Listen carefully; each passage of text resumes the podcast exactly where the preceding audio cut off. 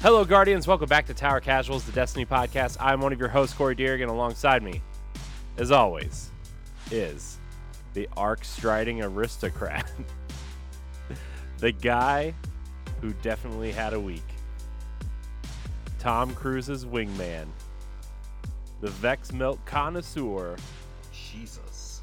and the hater of all champions, Josh Finney. It has, in fact, been a week. Are, uh, are are those the five you're sticking me with tonight? yeah, Oh man, not as many submissions this week, guys. Come on. It's, it's true. That's true. I'm. uh Hmm. Hmm. This, this is what this is what we had to work with this week, Josh. So while you're uh, mulling that over, we did forget to name the winner last week at the end of the show. We did. Would you like to reveal the winner? Uh, the, the winner, uh, the winner of week one, is uh the Volt Shot Vandal. Ooh, I don't know if you guys know Joasis this is our about me yet. Yeah, yay, Joyces! I don't know if you know this about me, but I really love Volt Shot. It's like my favorite perk in a hot minute. Yeah, It's really it's a good perk. really fun on uh, the scout and on the pulse, or not the pulse. God, the sidearm. I got it on the the- scout rifle. I crafted it on the scout rifle. Nice, nice. Lucky enough to get a red border, eh? Hmm. Uh, Hmm. yeah, we'll talk about red borders in a minute. I have been uh, leading the charge complaining about it, and my luck has actually been significantly better than I thought it was. Like as soon as I started complaining, it just started fixing itself. So Bungie heard you. that's uh oh, d- bu- uh, Bungie heard me and was like, "Oh Jesus." Um. oh man. Oh man.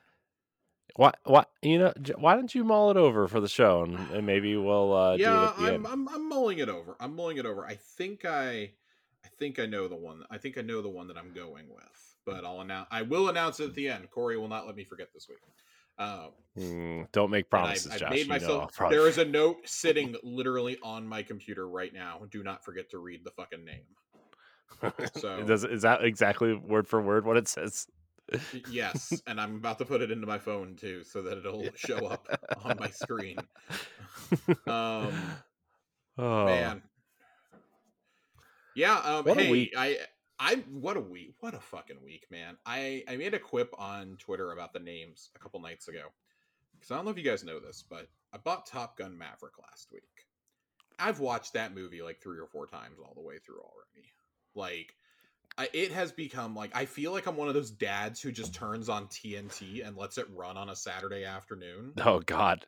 this is like the ultimate like like I, I am 30 right now i am uh i'm a little bit older than my dad was when top gun came out the first one and let me tell you something this is destined to be like i, I don't even know TN, uh, is tnt even still around like uh hbo uh, like the hbo max movie of the week or something like this is gonna be I one mean- of those that like i understand like i never got it with top gun 1 it was fine it was kind of quotable. Anthony Edwards and Tom Cruise are great.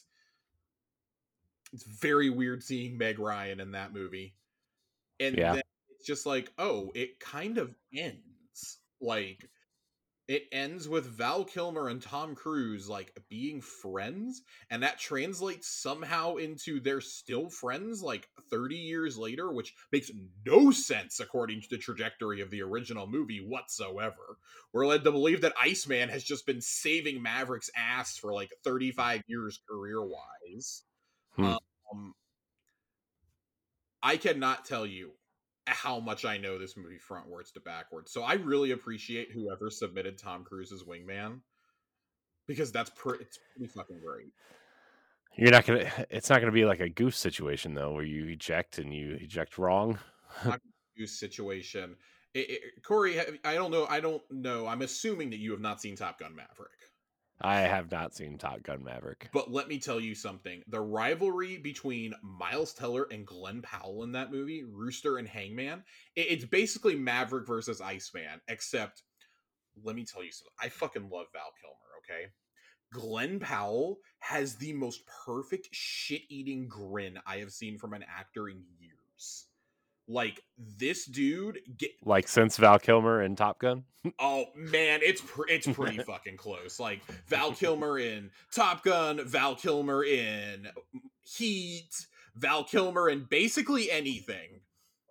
It's fucking Glen Powell, man. Like now, like uh, watching this, I was like, yeah, I understand why he was the other finalist with Miles Teller for the part of Rooster. Uh, Rooster is Goose's Mm. son. I'm I'm breaking down Top Gun in a lore corner here. It's like- Spoilers. Man, uh, dude, it's so fucking obvious. He looks exactly like I know. Goose. I know down he's to the- the mustache. Dude, down to the fucking mustache. He plays great balls of fire. Like, come on, man. It's it's pretty fucking good though. Like, I would say like the rivalry between those two and because like it's established that they knew each other before Top Gun. Unlike Ice Iceman and Maverick met at Top Gun and just instantly fucking hated each other. Like these Yeah. two have known each other for years. It's insinuate they went to Top Gun together and now they're having to deal with each other again. It's like it's great. This is the kind of guy that I want playing Cyclops in the MCU is Glen Powell. Hmm. Because he would be a perfect Scott Summers. He's just enough of a piece of shit to effectively Hmm. play that role. I think especially if you're going for like 2000s Scott Summers uh, or like Phoenix Force Cyclops, like he would be perfect. I digress though. I really appreciate you guys putting in a Top Gun nickname because I got the gush Hmm. about how Top Gun Maverick is like the most perfect dad movie ever made. Watch next next next week. There's just all they're all just going to be Top Gun nicknames now. Dude, I, I put out I put out a call. I says warning: if you submit a Top Gun or a My Hero Academia related nickname, I will go off topic immediately. I got one of those two. It's on y'all to get me a My Hero Academia nickname this week. Hmm. Andre, There might I'm have look- been. Andre, I'm looking at you, man. I'm looking at you. Hmm, calling you out, Andre. I'm calling you out Wow. because me me and Andre talk about My Hero pretty regularly. So, uh, right here, man, right here. Hmm. I'm looking right at you. I'm peering. My into your Hero soul. Watchcast coming soon. Oh, just kidding. man. That is not an announcement. That is not an announcement. I'm just Some- kidding, guys. It's some some great shit. Some great shit, man. But we've got a lot of Destiny to talk about, Corey. We have a ton. It looks like here. They from the gave us another meaty twab. We complained about not having good ones for so long, and well, now we have this. I'm a little surprised that we don't get more Halloween details. Honestly, Yeah, that was a little shocking to me. That like, oh, they're really not going to show us that event card until Tuesday. Like, they No. must know that we all hated the last one. yeah. So I guess I guess let's start there. Let- Let's start at the top of the let's start at the top of the thing. We got the official like art mock-up yesterday that like kind of fits with like the seasonal themes and stuff that they do every year um or every season for the armor and it looked really good and I was like, "Okay, I want to see how this looks in game." The screenshot they gave us in the TWAB looks pretty fucking good. I the mech armor looks good. Yeah, I love this shot of like them just kind of pose all posing. Yeah, that that's the one I'm looking at right now. I I actually like all three sets. I obviously the Titan is literally Mobile Suit Gundam. Yeah, I mean it. Yeah, I mean there's no hiding the- that. I I've been calling the the Hunter a Medabot for like six Mm-hmm. months, and I feel like that may be slightly inaccurate. The Warlock may be more of a of a Medabot. The the Hunter helmet at least reminds me more of Voltron. Yeah, Um, but yeah, I I think this was really good. Um, the reveal of this armor and how it looks in game. So a couple weeks ago, I think we talked about it on here. If not, I definitely did some private complaining about it. There were data mined images of some of the stuff from Festival of the Lost, and the armor sets looked really bad. It was like how they look when you pull them up inside the app, like just like really crude and like grayed out and stuff. And people are like, "Oh, this looks like shit." Like, nah, you think? It looks really bad. Imagine you're talking that. about the images that that they showed off with them without any shaders on them. Yes. And people instantly took that to be like, this is how they're gonna look in game. They look so bad. Like, no. this, these look great. I'm dropping probably 12,000 Bright Dust next week to buy the Titan and the Hunter sets, and I'm not even going to blink twice. Yeah. Like this this looks great. But this kind of reignited an old debate that we've had a couple of times now on this show. And it like clockwork, if we have to vote on an armor set next year, I'm probably going to say the exact same thing. We're, we're cutting it down to from once a year to like once every few months. When you have us vote on a set of armor, please make the other set available somehow. Like maybe the set that we voted on, it, you can earn through a quest line or something, and you toss the other set into honestly, like. It, and jo- Johnny said this in the Discord, but it's something that I've said in the past as well to a few people. I'd like to see the losing set maybe because there's no way you're not already developing it at that point. Maybe put the other set into the event card and I would actually buy it. I think putting a set of armor in there would actually make that worth 10 bucks, but that's a much bigger discussion on Eververse Optics as a whole um, which is probably something that we're going to come around to because an event is up and I expect things to be egregiously priced again. Um, the Eververse economy is just so bad. Like we're about to talk about a bunch of economy changes, but the Eververse economy in particular is just egregious. Uh, but yeah, yeah, so Mobile Suit Gundam, go buy the yeah. armor. Like I Bungie should be getting sued because this looks awesome. Hmm. Uh, will be purchasing Lego ass shoulder pads. Yeah, dude, this looks so cool, man. I'm so excited to actually have like a pretty cool looking Titan set. This looks very cool. Um, another thing that I want to highlight, it, it's up here at the top of the TWAB. Um, we would have highlighted it anyways, even if it wasn't. Um, October 11th was uh, National Coming Out Day um, which, as Bungie says here, is a day of awareness, education, and solidarity for the LGBT QIA plus community. It's a day celebrating the act of being your true self and encouragement to change the world by embracing you. They did a whole blog post on it. Um, I'm not going to read through the whole blog post, but um, there's some cool wallpapers. There is a instead of just giving away an emblem, they gave away a transmat effect, mm-hmm. um, which I thought was really cool. There's a there's a code for that. You can go read the blog post. Um, and then there uh, there were some wallpapers there, and this was the source of some discussion uh, amongst the community. Like most of these characters we knew were uh, a part of the LGBTQ community already. Um, Saint 14, obviously. Um, mm-hmm. Mara Sov. Mm-hmm. And then the next, th- the other three, however. So Aramis, uh, which if you've read, um, I believe it's the uh, the once uh, the once ship stealer or something. It's the it's whatever book came out with Beyond Light um, about Aramis. I think she, we read it.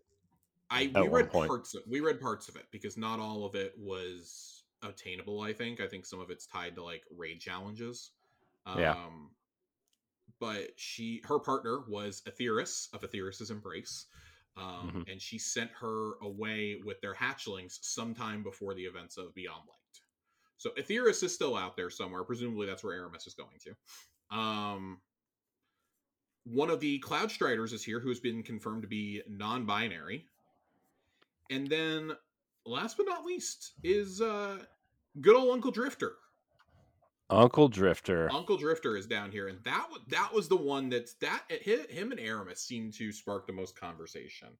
And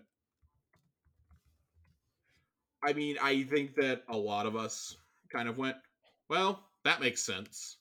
It's Drifter. yeah, it, it makes. I kind of.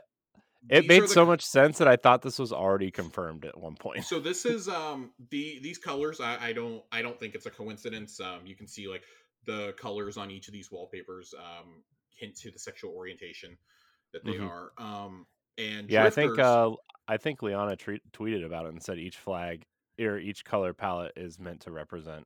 I believe I believe so. I just um I didn't want to. uh point out. I didn't want to misspeak, so to, yeah. so to say. Um, Somebody tweeted that out. Drifters is um, the colors of uh, pansexuality, though, um, which is uh, interesting and makes a lot of sense. Like if you think about who Drifter is as a character. Um, so I thought that was a really. I think these are kind of neat details. Um, and there of course there's there's trolls on Twitter and Reddit complaining about it and outright screaming at one of the game developers like so you have time to tell us about the sexuality of these characters but not fix rewards from grandmasters and rightfully so that person got flamed by the entire studio very publicly um, and by a lot of the community today because those things are not mutually exclusive. It's just like when we we were talking about you know the eager edge nerfs and whatnot, and oh, you have time to nerf eager edge, but you don't have time to fix duality. Like those are completely different teams. I hate to break it, right? Those are totally different teams, totally and completely different teams. God, and, people, man, man, I wish, I, I wish, like, I wish there was a just like a video, like a 10 minute video to maybe somewhat educate people on how video games are made. I, I would like that too. I think it's absolutely silly. Um, but not that like you can really explain that in 10 minutes, but no, you know. But also like I don't think that it's like rocket scientist to know that yeah. The people who make the encounters probably aren't the same as the rewards team or the weapon balancing team or you um, know your social media team or yeah or why are why are you tweeting at one of the writers of the game to fix this like maybe get the fuck over yourself and go outside a little bit like yeah, yeah. it's probably frustrating but this reward is going to be back around with the exact same gm later on in the season and yeah. like it's Bungie. Like their people play the game too. Like I guarantee you, Dylan is in there being like, "What the fuck, man? Mindbenders is not dropping the way it should," and Lightblade is one of the three hardest GMs in the game. Um, but yeah. kind of getting back to what we were talking about um, with National Coming Out Day, um, you know, that's just another example of you know Bungie with their social causes, um, and still doing things we don't really see from any other studio.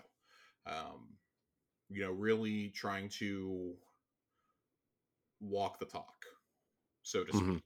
Um, of what they preach with the inclusivity and whatnot. So uh, the only the only people that are not going to be included in this uh, because and I, this is where the bigots were getting mad. They were like, well, you know, we don't we don't we don't like this and you know you're not including us and they're like yeah there's no place for you in this community and that's true i mean that's something that corey and i have said since day one there's like there's no room if you're not going to respect somebody as a human being there's no room for you in this community and yeah. thankfully we don't have that issue like in our community like in our oh my our gosh corner of the universe I I mean that makes me so happy that like I mean yeah. our Discord I don't have is, to go I mean, around policing what people are saying in our Discord or anything.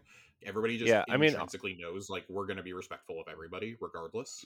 Yeah, I mean it's not like I mean our Discord isn't huge, but it's not small yeah. by any stretch, right? And and the fact that we don't have to police anybody in there or yeah on, on our Twitter following or anything is just like, oh, thank you. Yeah. Thank you. Uh, Josh yeah. and I appreciate that so much. We appreciate you being, you know, normal ass human beings and not weirdos.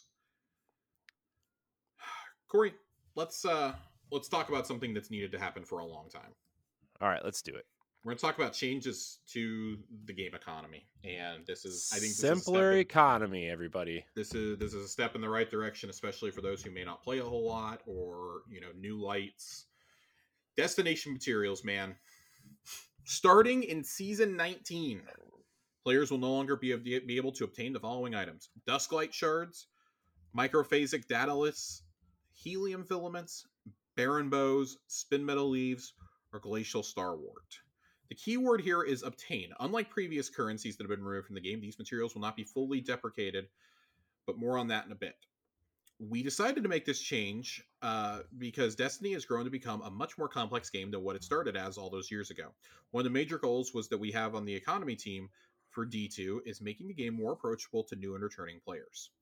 Uh, removing these materials benefits players by freeing up inventory spaces and making it easier to find the items they're looking for. And with fewer currencies to manage, it'll be easier for players to learn and remember the value of the items they have in their inventories. Um, what about material exchange? It's not going away. Rahool will continue to provide the services that Spider once did, although there will be some changes.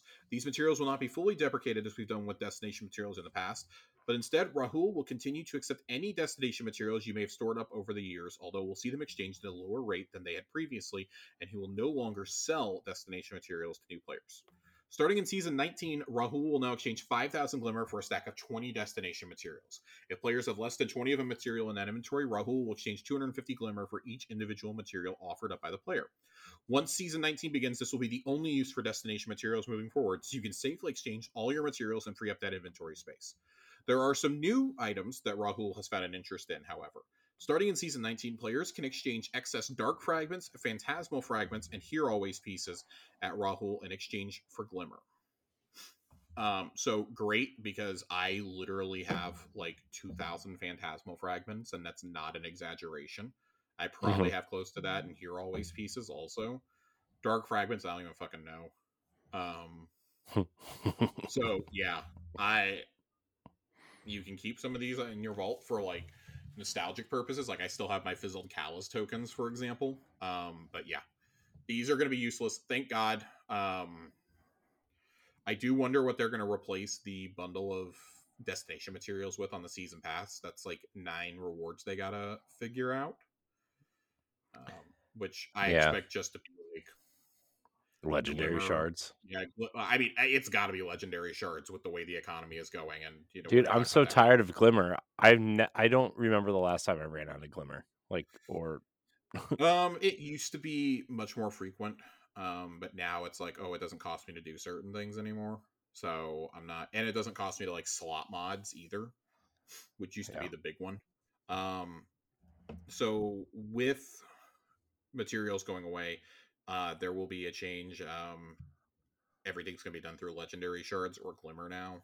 Um, so uh, now that you know about the changes to material exchange, you're probably thinking there goes the easiest way to get glimmer. To offset this, we want to breathe new life into a part of D2 that maybe doesn't get as much attention as it used to public events. In season 19, public events will get a big glimmer boost, especially the heroic versions. When completing heroic public events, players can expect to earn between 10 and 12.5 thousand glimmer. When completing normal public events, you can expect to earn between 3 and 4. These are raw numbers without glimmer boosting mods or bonuses enabled. Cool, fine. I think that's that's totally acceptable. It's totally fine. Um uh, anything that previously cost the player destination materials, such as purchasing, purchasing exotic weapons at the Monument to Lost Lights, will see some updates. In the case of these legacy exotic weapons, the destination materials will cost will be replaced with a legendary shard cost. Raid exotic, exotics such as Anarchy and Tarrabah will see no change to their current costs. Other items that once saw destination materials as part of their purchase cost, such as upgrade modules, enhancement prisms, and ascendant shards, will simply see the destination material cost removed entirely with no further changes to their current price points. Um, obviously, materialism mods are going to disappear from ghosts. Um, you can now harvest glimmer from doing research resource nodes uh, with the bountiful bountiful harvest mod. Uh, so there's plenty of ways to go get more glimmer. Um, as players noticed with the release of the Witch Queen, the deposits of uh, osmium found around the throne world did not grant a currency, but instead delivered glimmer, XP, and reputation directly to the player. Though we will not be creating new reputation systems for our previous destination vendors such as Devrim, Failsafe, Petra, and others at this time, we will be working to improve these experiences. Devrim and Failsafe, our longest tenured destination vendors, will be getting a small update in season 19. The reputation system that saw players turning in destination materials to gain ranks has been removed. This also means there are no longer rank requirements to purchase armor from these vendors. Additionally, the ghost shells and emblems that were once earned via reputation rank increases can now be purchased directly from Devrim and Failsafe for 10 legendary shards each. We also increased the number of, le- of daily bounties from 3 to 4. Though we don't have repeatable bounties to add to these destinations at this time, it brings us closer to parity across all the destination vendors. Finally, we will be removing the sale of sunset weapons from both vendors when the season goes live. This is largely to prevent players from wasting resources on weapons that cannot be upgraded to the current level cap. So cool. We're simplifying it across the board. I don't think this really merits a whole lot of conversation. They laid it out like good. Two thumbs up. That's like six spots I'm getting back in my inventory now. Yep. Um, when that can be pretty filled up with some of these seasonal currencies and stuff. Um, mid-season weapons tuning. Um, this is this is the bulk of the TWAB, and I'm going to be completely honest. I'm not going to read most of this. Uh, this is a lot of uh, numbers and shit here. Um, numbers and shit. Um, we typically read just we read through so much last week in regards to what was coming down. It was a big Q and A format. I think it was actually like both easier and harder to read through. Um, this is kind of more on the normal end. I would encourage you that if you are interested in some of these changes to come read through them yourself. I will fly through and do like the highlights, basically their bullet points. Um, but it's a lot. It's a lot of numbers. There's a lot of explanation and like a lot of weapon theory in here, though. So if you're interested in a deep dive, I would recommend coming through and doing it. Um, if I see something that like jumps out at me, we'll read it. But there's a lot here. There, Yeah. there's a lot. Like, I'm gonna. There's so more- much. I'm going to focus on the exotics at the end, honestly. Um, but this is in the uh, hot fix that is coming in uh, 6.2.5, which I believe is going live on Tuesday, um, the 18th. Yeah, I think so. Festival Lost. So, um, auto rifles um, see strong usage in PvP activities around 25%, but that drops to 13% in endgame PvP, such as Trials of Osiris. Um, we often hear suggestions we should decrease time to kill and increase the range of auto rifles, but we found that with very minor changes to either, they become quickly oppressive across all sandboxes. As it stands, several high impact 360s and precision frames 450s are already capable of outranging hand cannons and at least one adaptive frame can as well. We do not want them to wholeheartedly be competing with pulse rifles in the 40, uh, 40 meters plus range. Even a single bullet reduction in time to kill places many auto rifle subfamilies into best in class lethality. As such, we decided to lean more heavily into increasing their ease of use and making them feel better to shoot within their optimal ranges with a substantial buff to stability. Um, precision rifle, preci- precision frame auto rifles specifically have languished since Uriel's gift meta of early Destiny 2, and because they are so inher- inherently so stable, they did not benefit much from the changed outline above. Uh.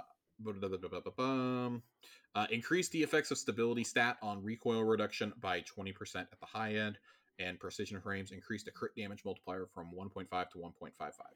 So crit damage goes from 30 to 31. Yay. Um, bows, we we talked about the bows, the bow changes. Uh, pulse rifles are currently strong in the sandbox, uh, both through the reduced dominance of other mid to long range weapons and the availability of multiple easily acquirable and craftable strong options. In addition, a few balance passes back, we buffed their range a moderate amount, but in current sandbox, we no longer feel they need that help across the board.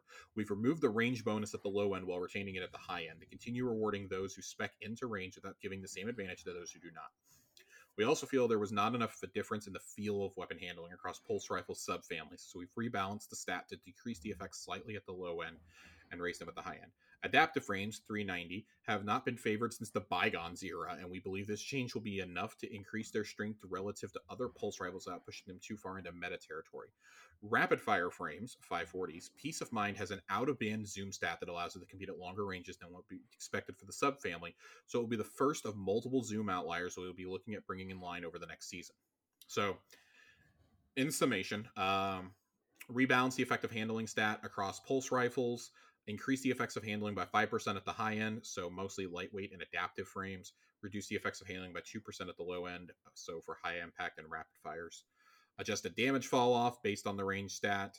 Um, the adaptive frame pulse um, got a precision multiplier from 1.6 to 1.65. Uh, this allows a guardian a weapon to kill guardians below tier 4 resilience with 6 crits, which is 2 bursts in 0.6 seconds.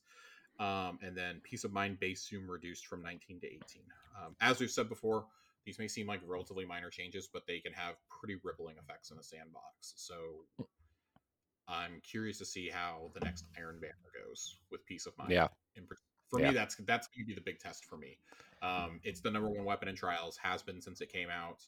Uh, but I think there's plenty of other good options for trials. It's like you know Mercury says here, it's a pretty easy weapon to go and obtain and craft a god roll on your own um, exactly the way that you it. And that's not a bad thing but when it completely dominates pvp i can see where they're going like oh shit. Um, it's not like you had to go grind out for that god roll like we did with messengers. Um, this got handed to you on a silver platter. So um scout rifles um 150 high impacts are going to be uh, scaled back a little bit uh, reduced body damage from 42 to 40 and crit damage from 73.5 to 70 um because they, are slightly too easy to use in terms of time to kill um Yeah. reference I've noticed that. uh, jade rabbit that's that's Yeah. the jade rabbit archetype yeah, Um, I've seen a lot of Jade Rabbits lately. Yes.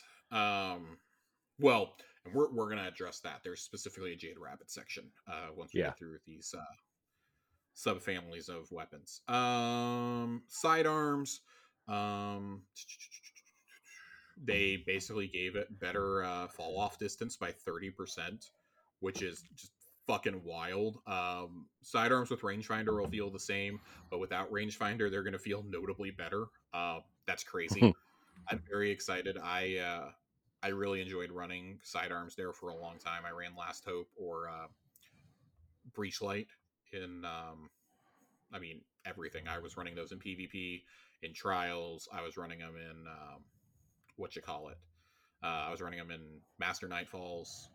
I absolutely loved those sidearms uh, when Devil's Ruin came out. That God, that was season of the sidearm for me. Was uh, season of the sidearm, season of the dawn. I uh, really, really wish Last Open Breachlight would get reissued, uh, and I'll ask for it every single season until it happens. Uh, we want to be careful touching SMGs as we believe most of them are in a good place with their intended ranges. Uh, some SMGs can be used well outside of this outside of their distance effectively, and it's made difficult for other weapons to compete. Uh, outliers in the precision frame, 600 RPM. Um, so that's like your Shayura's Wrath, for example. Um, yeah, that's that's your Shayura's Wrath. I had to make sure I was talking about. Um, in general, reduced damage fall off. Um, and that's that's the hip fire reaching reaching its lowest point uh, by 24 to 23 so you can't just spray and pray um, and then precision frame increased base damage from 16 to 17 uh, crit damage goes from 22.4 to 23.8 reduced the zoom of Shayura's Wrath and friction fire from 16 to 15 again one of those relatively minor changes you may go oh they're giving us they're giving him slightly more damage on Shayura's which is already amazing yeah Shayura's is like really amazing when you can get that zoom going though um, yeah without that, I'm not going to say that Shayura's is going to be like a bad option, but I do think that more things can compete with it, which is the whole purpose. Uh, and then lightweight frame SMGs reduced base damage from 11 to 10.8, crit damage from 18.2 to 17.9. Um, precision frame auto or fusion rifles reduce the effect of the intrinsic precision frame perk has on recoil direction by 50% for fusion rifles only. Um, glaives uh, reduced glaive shield damage resistance versus players from 75% to 50%. Uh, damage from player supers remains unchanged at 50. Damage from non-players unchanged at 97.5. So this is something that is going to be uh, addressed primarily for PvP, and uh, like all these changes are directed towards PvP, mind you. Um, mm-hmm. Something that is said here: uh, we'll continue to keep an eye on glaive shield damage resistance in the future, especially when the improved hit registration changes come into effect in season 19. Um, sniper rifles. Um, there. This is kind of a PVE uh, change here. Um, increased the settle time after receiving receiving flinch by 60% and reduced received flinch in PvE. Now that this has had sufficient playtest time, we are making a similar change to linear fusion rifles in season 19. So this is what we were talking about a few weeks ago that this could be coming. It is going to come to linear fusion rifles. Um, under the hood, incoming damage causes a player's aim to deflect by an angle depending on the weapon type and damage amount. And then there's a spring force that pulls aim back down, uh, called the dampening ratio, and spring force, often called a settle time. We made a change in season 19 that has significantly moved the needle in internal playtests. We reduced the amount of flinch received in PvE, but increased the settle time substantially. That means you'll continue to flinch away from your target without settling enough to shoot through flinch. Our goal is to discourage continuing to attempt to snipe when you are already under fire. The expertise of sniping while not under fire will not change. So basically, it's going to make them just a little, it's going to make them harder to use. 60%. So you might hmm. not be doing that one phase anymore. Um, but that ought to be interesting. Um, there is uh, stability stat on recoil reduction for trace rifles here um, from by 10 to 25% depending on which one it is. Um, rocket launchers increase blast radius by 0.4 meters across the board. Um, cool. Um,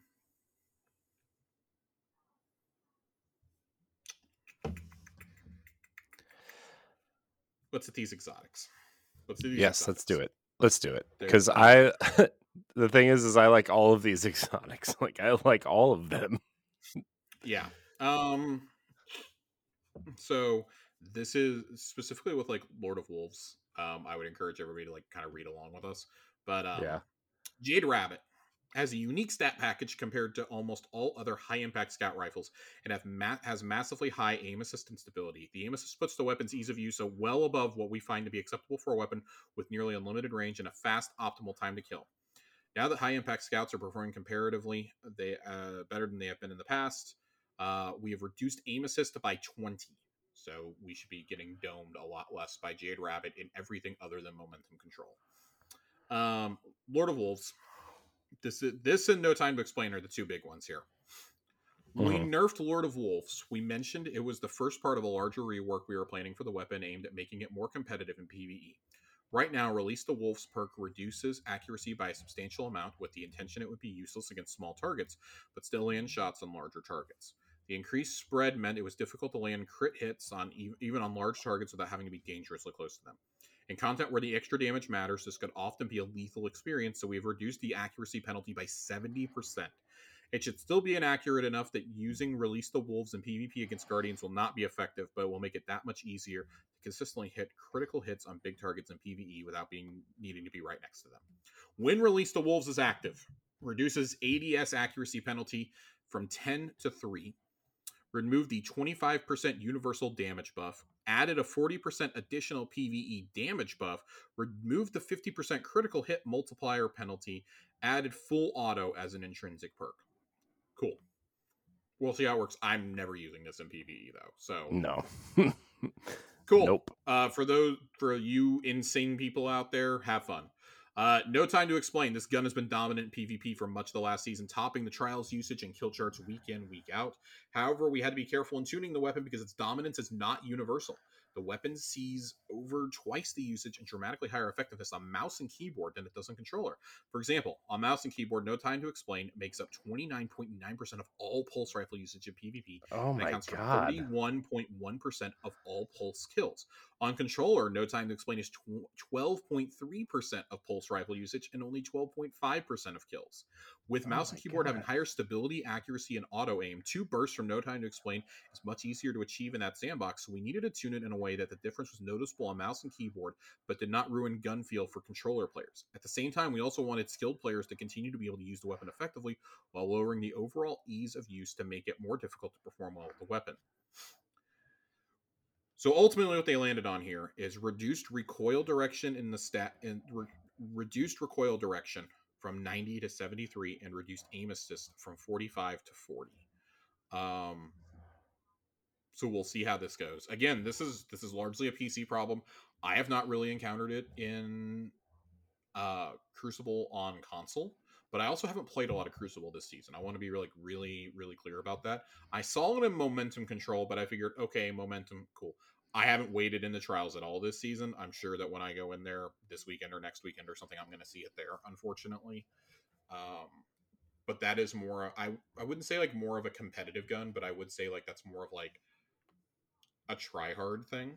And obviously, Mhm. as we can see on PC, it's like auto kill essentially. Um, with 31%. uh, that combined with peace of mind, man, Jesus Christ. Um, and then That's insane. This the numbers on this. Oh my That's god, wild. dude. uh, 'cause, I Twenty mean, nine point nine percent. of all pulse rifle usage. Oh my god. That's This is- wild.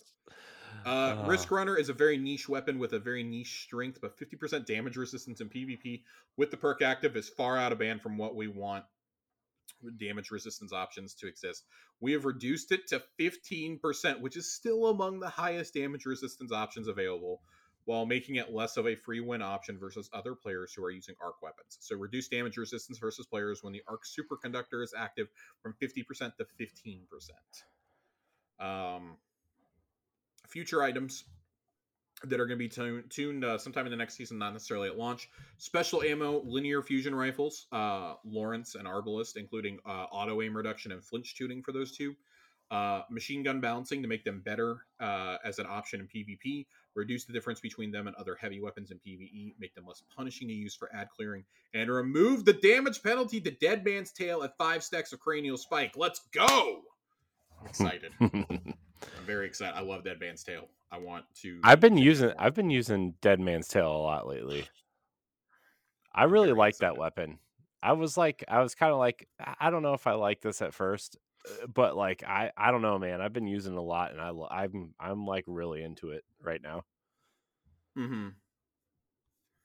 It's still a good weapon. It's our uh, our old friend Joe. It's uh, his one of his favorite weapons ever in Destiny.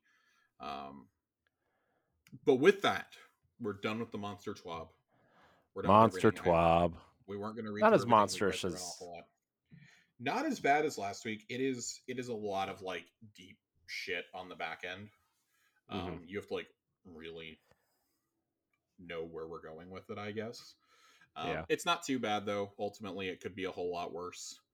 Um, before we move to questions and lore corner, though, I want to have a discussion about the story for this season. And Corey, I'm assuming that you finished this week's story mission. Yeah. So, full spoilers if you haven't done this week's story quest yet, but this is a topic I've seen going around and I kind of wanted Corey and I to give our two cents, give our uh, our kind of take on the seasonal story. Um, I've seen some people say that this is the exact opposite of last season. Um, last season was super story driven, sh- kind of like a shitty event and things like that. Whereas like this season, um, this is very much my thoughts on it. This season, the story is kind of middling, but I've had a lot more fun with the expeditions and with the uh, Ketchcrash. Yeah. Um. The, so the I, thing is, first, my first question would be like, how how do we feel like overall about the story with the resolution that we got? Because we got we got the awesome cutscene of Eramis saving Eido. and then yeah. Mithrax immediately teleports in. Like Mithrax is like not yelling at us, but like begging us over the radio to save Eido. And when we yeah. burst, we burst through the door in the cutscene, and we see um, Eramis save Eido, and then Mithrax transmats in, and they immediately are like they're they're throwing down.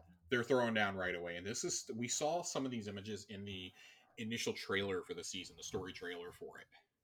Mm-hmm. Um, yeah.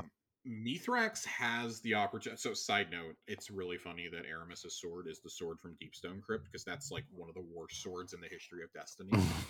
um, Taniks left her a really shitty breakup present, but I was looking at this and going, "Wow, I don't know what I expected, but this wasn't it." It ends with Mithrax having the chance to kill her, and Drifter even like kind of meta commentates on this, being like so let me get this straight. He had he had two swords to her throat and then let her go.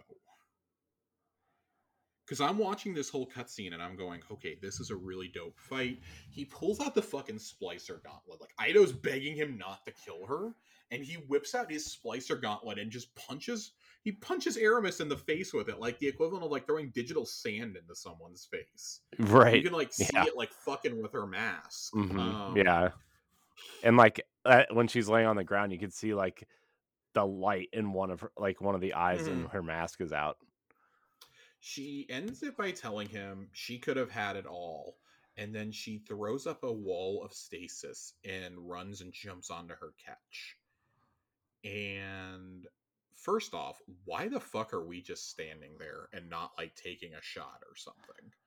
Right. Um, second, Mithrax sought to prove her wrong. It seems like the stuff between him and Eido is mended now, but the story just kind of ends there without like any sort of resolution. Um yeah. This this was a weird choice and I feel like we're not like well, typically like with seasons like that we're not quite done yet, that there's still mm-hmm. another shoe to drop because and there's got to be an epilogue, right? Well, I this mean, was that, some of the that... conversation that we were having in the in the mm-hmm. Discord and that I was seeing going around. It seems like people are kind of splitting into two camps of, man, this season was really underwhelming in terms of story, and then those who were like, well, okay, yeah, it seems a little underwhelming, but there's probably going to be something else, and finding the artifacts of Nezarec, like with us getting so close to Lightfall, like surely next season is probably going to feature like a part two when it comes to those relics. Because here's where I keep drawing the line at Osiris has to wake up between now and Lightfall.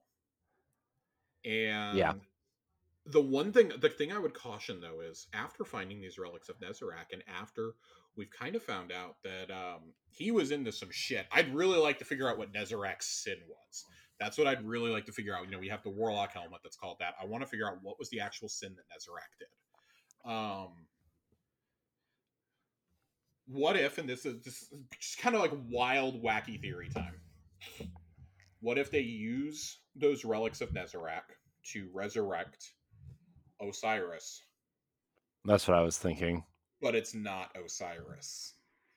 What if Nezarec? Oh, you mean like Nezarec? what if Nezarec's bodies? spirit takes over Osiris? But see, You think the they would do that again? That's what I was gonna say. That's the only thing that keeps me from thinking that. Like that's that's a popular theory that seems to be gaining steam. And the only thing I would caution everybody about is that they just did this last year with Yeah. Savathun having taken over his body for an entire year.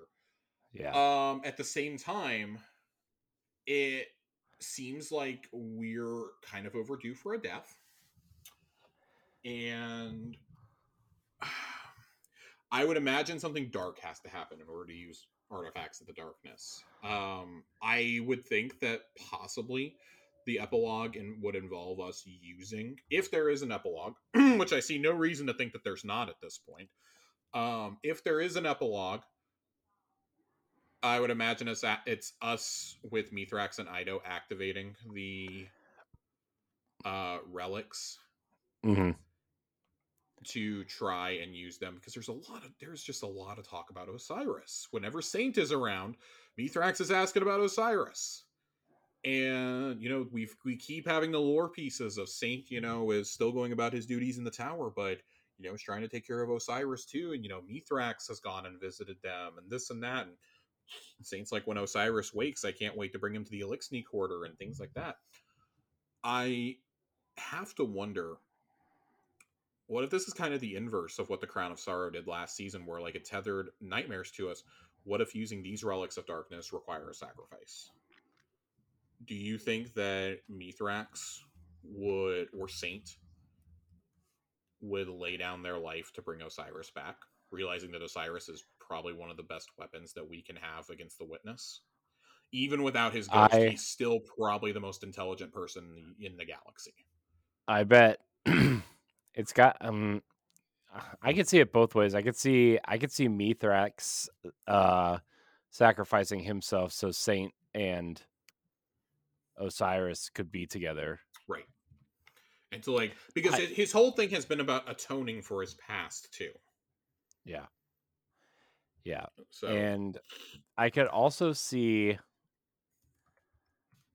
I mean, I could see Saints sacrificing himself so Mithrax could live and Mithrax ends up like helping Osiris or whatever, but we I don't know why you would do that when you why we had a whole season about bringing Saint back from the dead, right? So my guess would be Mithrax would sacrifice himself for Saint. yeah, I I would be I I'd be I'd be interested to see what happens. Um because when we place the eighth relic, they talk about the curse of Nezarec. Mhm. and I'm interested to see where that goes because surely that has to play into it. Um, I'm, I'm pulling up the cutscene because I wanna I wanna make sure that I'm speaking specifically what is in there and I'm not inferring the wrong thing. Um, God, fucking YouTube! If it doesn't crash my whole computer here which it seems like it might. Hang on. Uh oh. Set the music. Uh, so they they believe um, Eido and uh, Mithrax believe they can harness the power. Uh, to what end, we're still uncertain. Uh, um, while I believe in our abilities, I'm concerned about the potential side effects uh, that such a process could invite. Uh, ancient uh, dirge I discovered describes something called the the curse of Nezarec, which is rumored to drain the life of the user. So that's that's pretty key there, I would say. Um, I don't give credence to such superstition. Dark Age humans were comically ignorant. Still, I'd rather not take the risk. Um, my father disagrees. I expect, I suspect he wishes to redeem himself for his past wrongs, and in that I cannot dissuade him.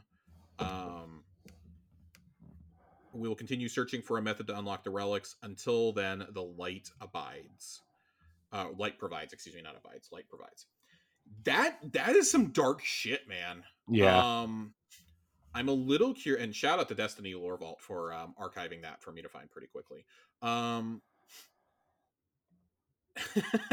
the top comment is my favorite. Me listening to this as I carry his glaive and wear what might have been his helmet. Uh oh. Um, uh oh. I'm very, very, very curious. Uh, what happens here? Um, we still don't quite know what the hive wanted with these relics. It can be assumed that Immaru wanted them to try and do some sort of ritual um, maybe even in the the ruins of the throne world pyramid to bring savathun back. Um, but it seems pretty clear to me that whoever does this ritual is potentially fucking themselves up. Um, Yeah. to what end? Like do we do the do we do the ritual this season? Is it the kickoff to next season? Is it an epilogue? Is it something that gets held to lightfall? Like that's been part of the mystery for me ever since we got the reveal of lightfall is we don't know a whole lot about the story but we know you know we know about Calus we know about Neomuna.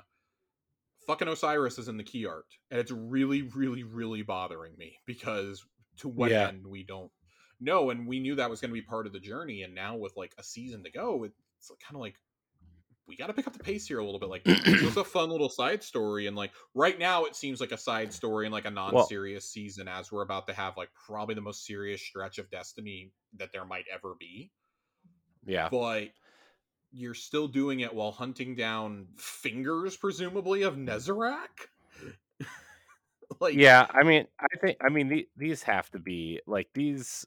this these has to be the way that we bring that Yeah. we use darkness to bring Osiris back Yeah.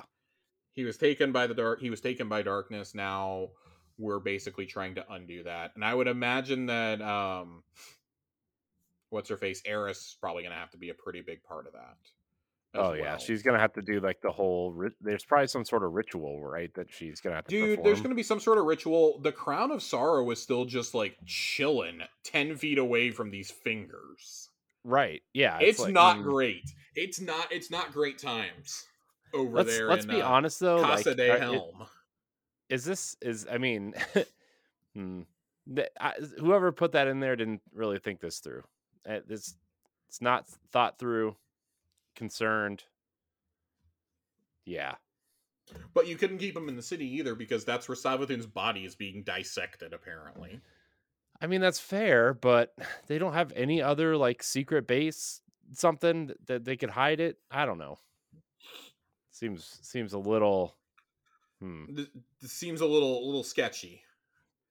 Yeah, Um, I'm I'm not concerned. not a fan. and not a fan at all. Not a fan. Everybody. no, this is this sounds terrible.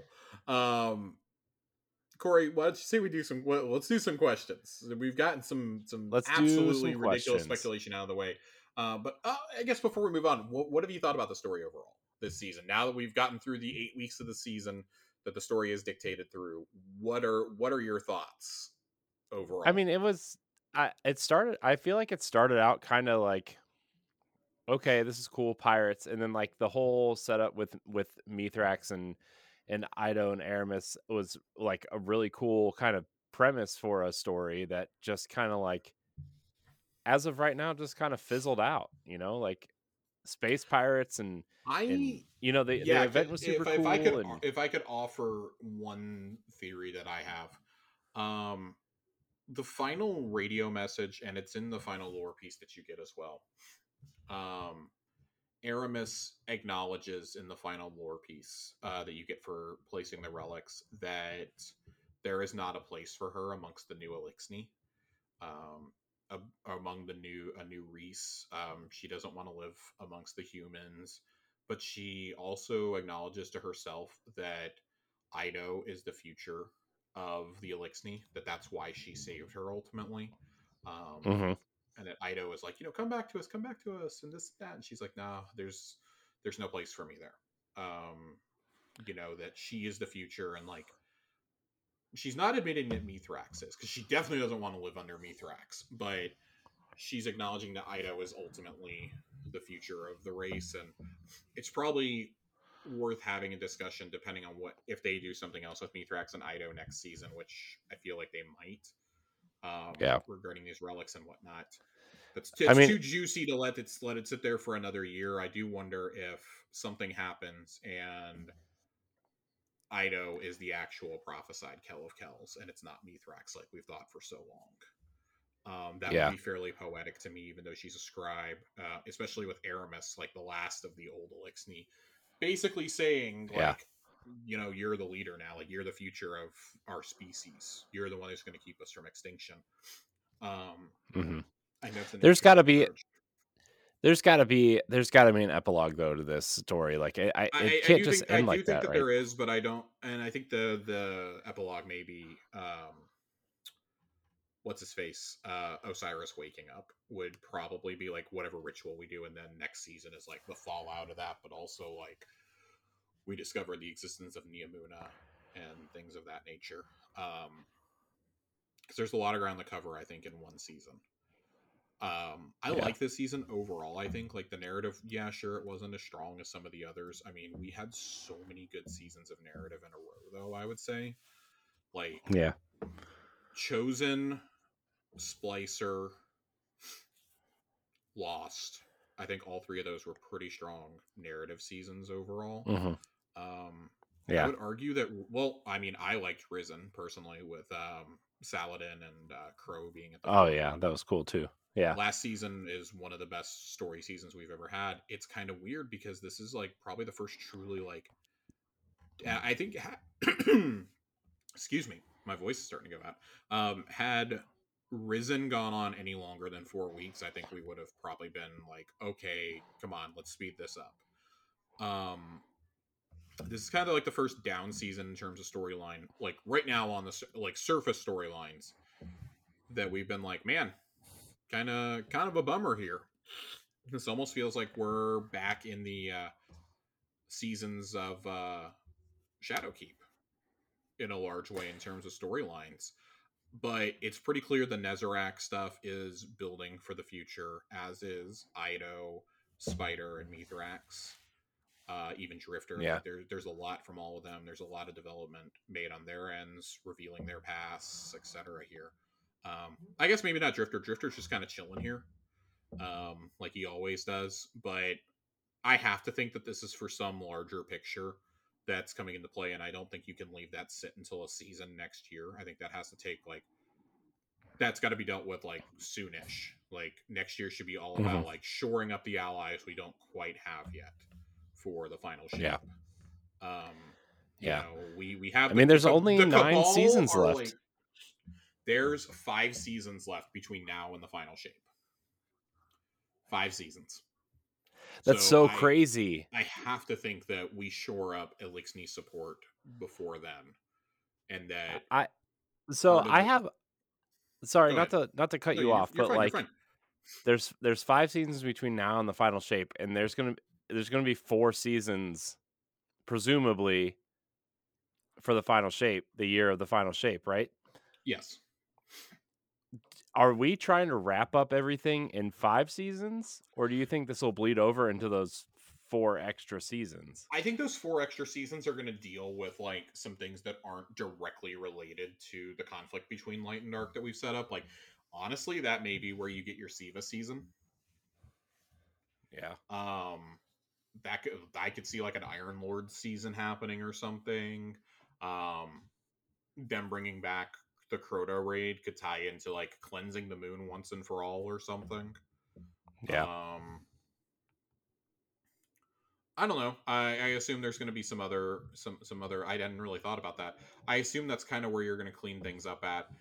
Um, Eramis, I think we probably deal with, if not now, then next year uh, in the lead up to Final Shape. I think that she ends up being a dungeon boss. Mm. Um, I do think that we're going to be forced to take her down eventually. I think it's going to, and I do think this is going back to the Deep Stone Crypt. Um, I think that's where we'll deal with her because that was her goal was to get into there all along. Yeah. and she never succeeded. Um, Atraks did. One of her lieutenants, and uh, Taniks obviously was resurrected there. I would like to see conclusion a conclusion to her story. Um, we know there is a dungeon coming next season. It would not shock me at all if she was the dungeon boss. Um, Yeah. But if they don't deal with her now, I feel like that's pro that might get left for next year. But I could see her being like one of the things that we're mopping up after the final shape. Uh, Yeah. Maybe like she reluctantly allies with us against the final or against the witness, and then we kind of have to offer. Um, I could see that happening. I could see, you know, I want to see how the next couple seasons shake out before I start predicting anything beyond the final shape, like for its seasons.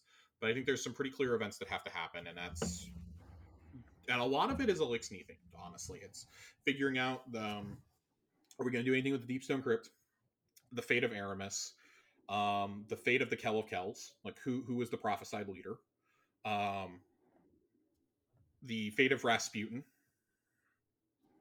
um, Anna's hopefully non-fall darkness. Hopefully that's been averted. Um, obviously the events on Neomuna. The defeat of Calus has to happen. I would say the curse on the Dreaming City has to be broken.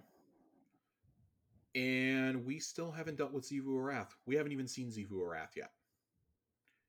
Like, I could see in like the ultimate like middle finger, I could see Xivu Arath being like one of the things that we're mopping up in the seasons after the final shape. Um, like you fight her during it or something, and or you know during that or during the seasons leading up to final shape, and then like you finally kill her in a dungeon. Um, I could see that happening to kind of like cap off the Hive's story. Like I feel like that's the, the that race, like the Hive and the Taken, are like definitively going to be done after this. Yeah, Um, I feel like the I feel at least the hive definitely have to be. I think the Hive have to. I think they're they're too intertwined. I think the Hive and the take the, the Taken is like a pure darkness power, so that's a little bit Mhm. different. But like the Hive, I mean, that's a small army, and we've eradicated no. I mean, unless you- amount of them, Unless you don't deal with Xivu Arath at all in the next. which would be just fucking Year and a half. wild. Um, I oh don't. my gosh, I don't we have want, to, right? I don't want another like three years of dealing with a hive god. I'm over fighting the hive, honestly. Um, I would be lying to you if I said that I'm not completely and totally over this. I'm done. I'm done.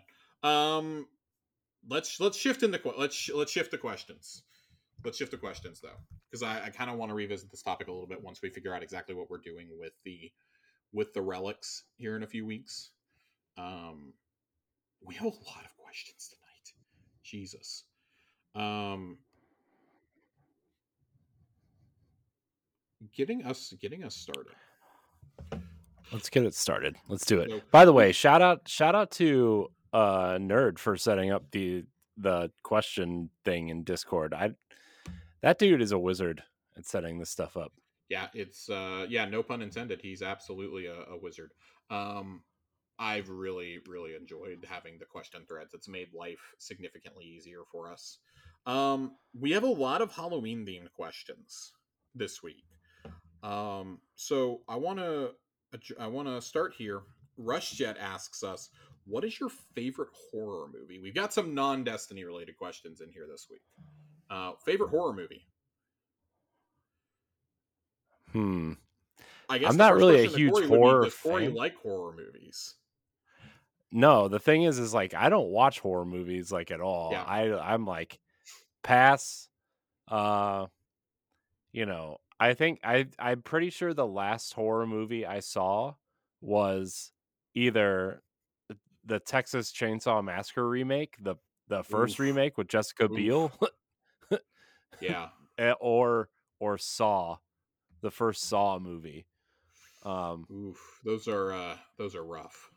I I I do have to say though, when Blair Witch Project came out, that movie was so scary and so like fascinating hmm at the time, right? Because it came out like at a time where like there was no social media, obviously, no YouTube, no nothing. And this was like one of the first real found footage films, right? And everybody Yeah. everybody thought it was real at the time. Like everybody thought Well, Blair that, Witch that's how they marketed it too. Yeah. And so yeah, that was uh that was crazy. Yeah, I I think I like the idea of the Blair Witch Project more than I actually like the Blair Witch Project. Um, but I agree, I, I do like that movie. Um, I would say for me, like I have to, I have to go with a classic. I have to go with the OG Halloween. Um, the ni- 1978 Halloween um, is just an incredible piece of filmmaking. I really like that. I find it really hard to get into horror movies personally. We really need to have uh, Colonel Panic on here to answer this question for us. He's he really likes horror movies, especially like on a budget.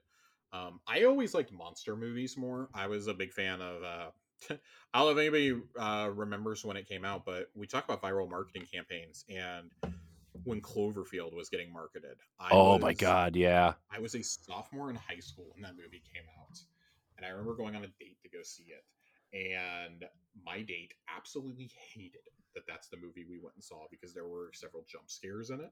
She was so pissed at me about it. Meanwhile, I thought that was like one of the best things I'd ever seen. I was like 15. This was incredible to me. Um, I still love that movie to this day. I think it's an awesome movie. It's not necessarily horror, but it's definitely got some jump scares in it. Um, and it was a really creative use of uh, found footage and like uh, monster tropes and things like that. Um, Hmm. Nerd comes at us with designing a Destiny horror movie. All Destiny 2, the horror movie. All the tower residents go to a summer camp and a slasher is on the loose. Who is shacking up with who? So let, let's start there. In true Friday the 13th style. Okay, who who who is bunking with who and who's fucking? Who's fucking here? Who's who's fucking? Uh, it's it's got to be Drifter and Eris, right? Well, yeah. I, I mean, yeah. Man, I knew I knew Eris had a third eye for something. Oh you know? Jesus Christ! Yeah, no, they're uh, they're they're they're de- they're definitely they're definitely the ones. They're oh, they're the yeah. ones. Uh, Mara and Petra close second. Um, who but who who's who's got a bunk with who? That's that's got to be the question here. Hmm. I mean, I mean, I mean, man, who's bunking with who? I feel well, like I feel here, like Shaxx I, eh, or uh, Saladin and Zavala are like the camp counselors. Oh yeah, no, they no you no. There's definitely a separate cabin of of Zavala, Saladin, and maybe even Shaxx. Just like I would say Shaxx. Chilling. Yeah, we're we're gonna put the three Titans in a room, three of the Titans in a room together. Yeah, I feel like definitely chilling, playing some cards, d- doing Titany stuff. I don't even think I don't even think they're playing cards. They're just like you just hear, keep hearing uh, them like quoting lines from like Iron Banner and stuff. Yes. Yeah. That's all you're hearing from yep. the cabin like all night, and you're a little concerned. No, Sha- Shaxx is doing his worst impressions of Saladin and, and Zavala, and Z- Zavala is just like, hmm, hmm. And then Zavala and brought the Perrier with him. Yeah, and, and Saladin's just like, annoyed because he's like the old Saladin is like lights lights out at ten thirty. That's the kind of yeah. guy Saladin is. Yeah. Uh, I feel like your your next room has to be Elsie and Anna, Eris, and like, but er- they like can't figure out where Eris keeps disappearing to because like she's sneaking off into the woods with Drifter, right? And like by proxy, I think Drifter right. and uh, I, I think it's got to be Drifter, Saint, and Crow sharing a room. Hmm. I could, God, I could see that, and I could see Saint hating every second of it. See, I see Saint like loving it. Like Saint wants to be part of the group so bad. He wants to be one of the boys so bad. Yeah, I feel like I feel like that's Drifter's like Drifter's like trying to share stories about like getting laid and Saint is just like so excited to talk about it, then he realizes that all he can talk about is his relationship with Osiris and so he has to like hmm. abstain because everyone yeah. knows who he'd be talking about.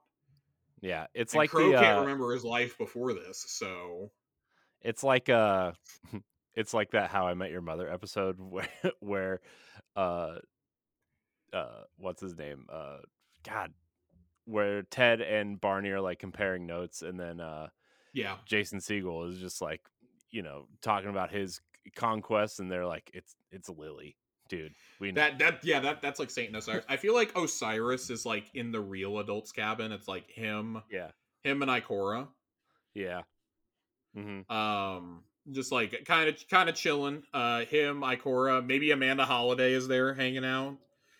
She's like she's wanting to play cards, and uh, Ikora like absolutely refuses to play with Osiris because Yeah. he can like see the future and shit.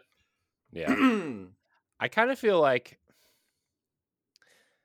yeah, Amanda. Hall- uh, where's Hawthorne at? Mm, oh man. Okay, so like I feel like you have to have a room of like people that nobody likes, and it's Hawthorne, Tess, and Ada. hmm. That's oh my god. that Devrim has to be the camp cook. We already know he makes tea canonically. Mhm. He's the Yeah, one Dev- Dev- stoking the fire, sipping he- his tea. he- sipping his tea like all casual like and whatnot. Mhm. Uh Variks is the guy who like actually owns the camp. He's like the old grizzled grandpa. Yeah. Uh Mithrax fair. is the foreign exchange student. Oh no. Mithrax and Caiatl are, are here from other countries, and Zavala like immediately stops being serious and like falls in love with a space rhinoceros. yeah. Oh man. So the second part of this question, now that we've established where everybody is staying, the rooms that they're in, who is the slasher? Who's the killer? And I, I think there's only two clear cut choices here. Who are the clear cut choices, Josh? I mean, I think if we're going with these characters, I feel like it has to be Drifter or Eris. Air Eris is definitely one. I I- see. I don't know. Uh, well, I guess Drifter has his past that is pretty scary if you think about it. Uh, yeah, I guess. Yeah, maybe they're in it together. Maybe it's one of those things like, uh, Ooh, like Scream, plot twist. Multiple killers. It's like fucking Scream. yeah, yeah. That's what. Oh, yeah, that would be good. That would that would be that would be juicy. We're we're abstaining Mhm. from villains in this because they're like all dead. So Yeah.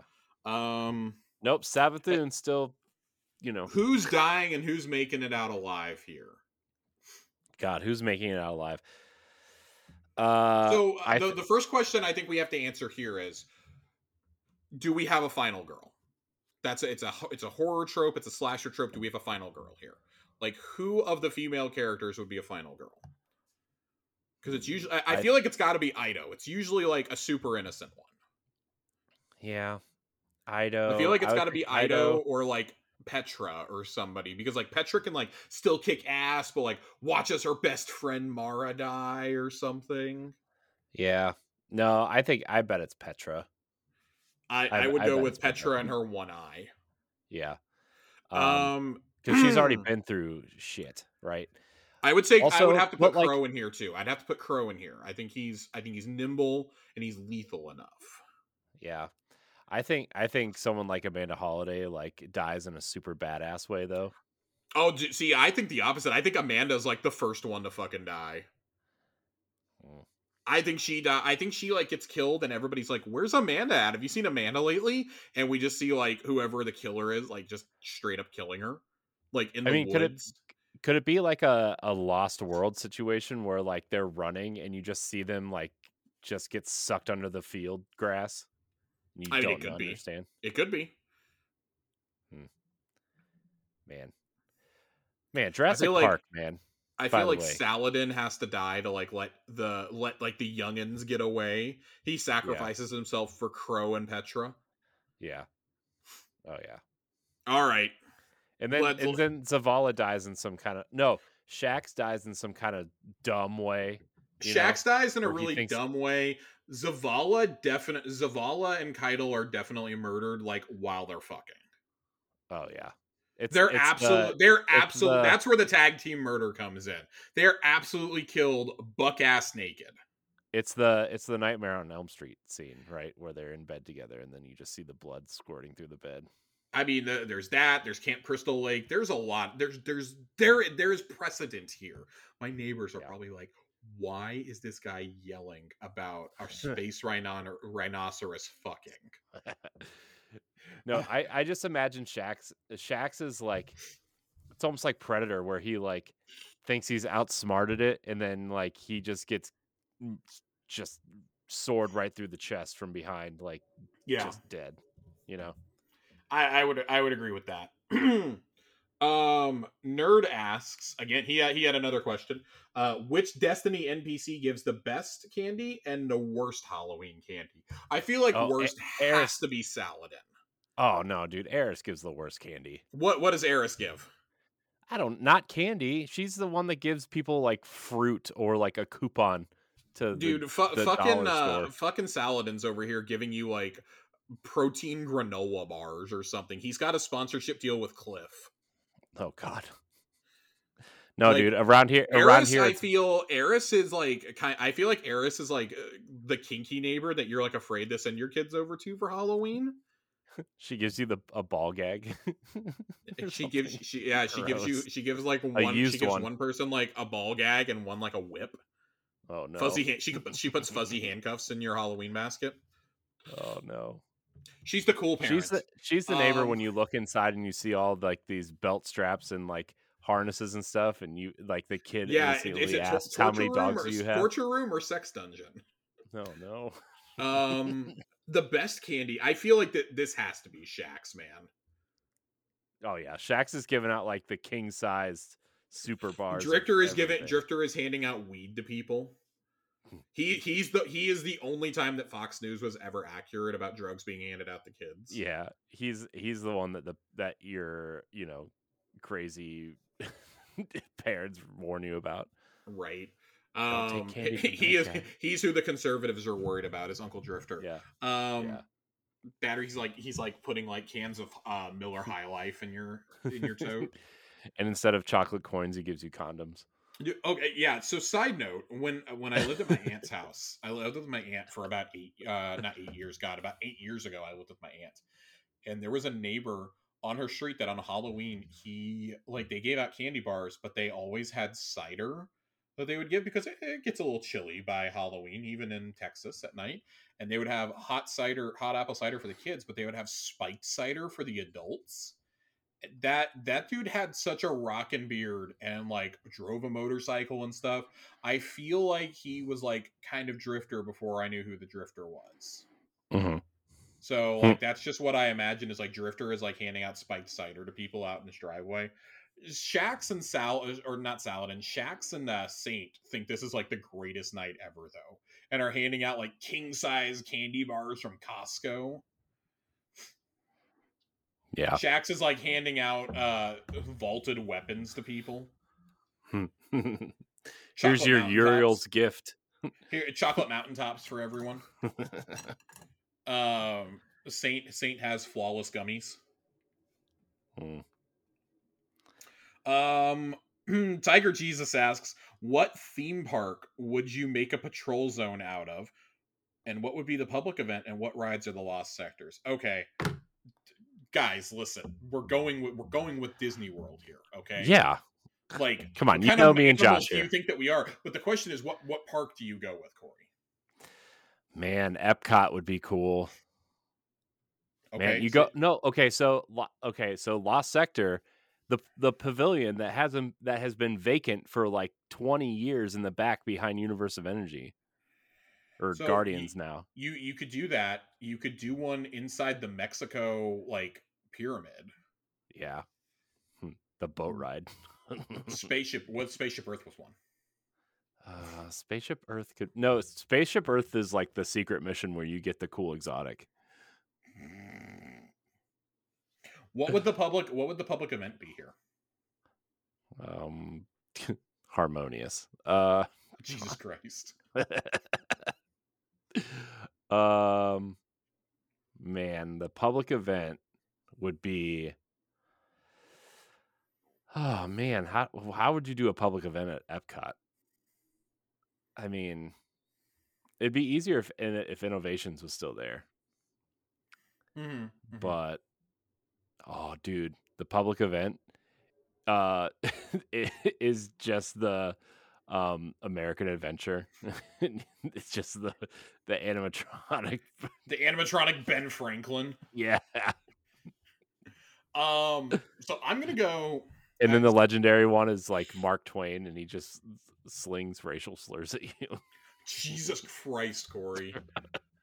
I'm gonna go. I'm so I, I'm gonna go Magic Kingdom here. I'm gonna go Magic Kingdom with mine. And it's not because like it's my favorite, but I think like it works the best for this exercise. hmm For Lost Sectors, I would say, I mean, the Haunted Mansion has it written all over it, right? Oh yeah, Haunted like come on, man, that's like that. That's like Michael Jordan in uh, playing against I don't know like the Dallas team. Mavericks of the early 1990s. This is like the easiest basket you'll ever make in your life. That that's number one in the power rankings of what should be a fucking lost sector at Walt Disney World is the Haunted Mansion. yeah. Um, I would say another one actually could be like right next to it. Uh, the island that's out there, Mark Twain Island. oh the yeah Tom the Tom Sawyer thing. Yeah. Um, I would say the Jungle Cruise. See, I was gonna say Pirates of the Caribbean could be a. So cool I was gonna go pirates, but I, I wanted to like change it up a little bit. I'm gonna go. I'm, I'm gonna go jungle cruise here because there's so Hmm. many places for enemies to like hide and snipe you from. Hmm. And then It's I mean true. we, we gotta go. We gotta go to the other end of the park. So I mean spaceship, space or Space Mountain. Space Mountain's got to be one. Yeah. In terms of the public event, I like imagine it like being like at night when the fireworks are going off and you're fighting like right in front of the castle you're like sword fighting or something and it's just like ridiculously like epic music like the pirates of the caribbean music is playing and stuff like that and you're just like fighting off an onslaught of enemies there Yeah. uh, I like defend the Warsat in uh, def- the Warsat crashes into the Walt Disney statue. The Walt set. I fucking hate you. We're moving on. We're moving on. Boo! Boo! Um, Uh, Zhao Ambrosia writes in, "Happy birthday, by the way. Um, yeah. Happy birthday. got some awesome artwork. Um, I know. God, I'm jealous. I'm sure it's been discussed before. It, it has, spoiler alert.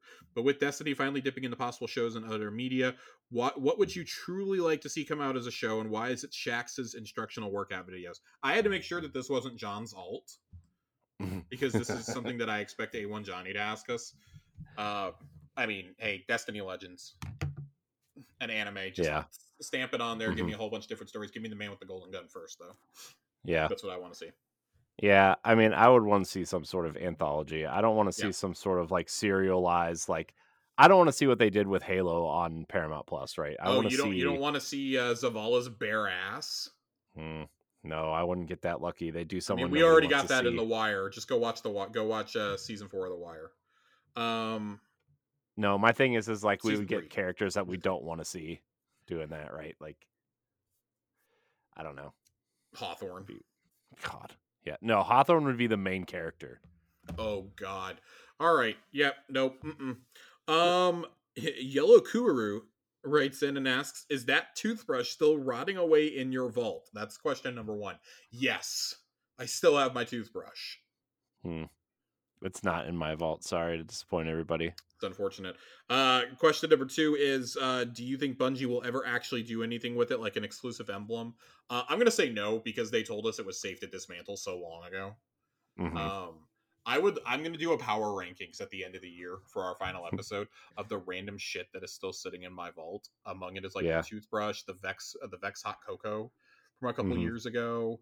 Um, all the stupid prize vouchers you get from uh, Dares of Eternity because I'm too afraid to delete anything that might be important.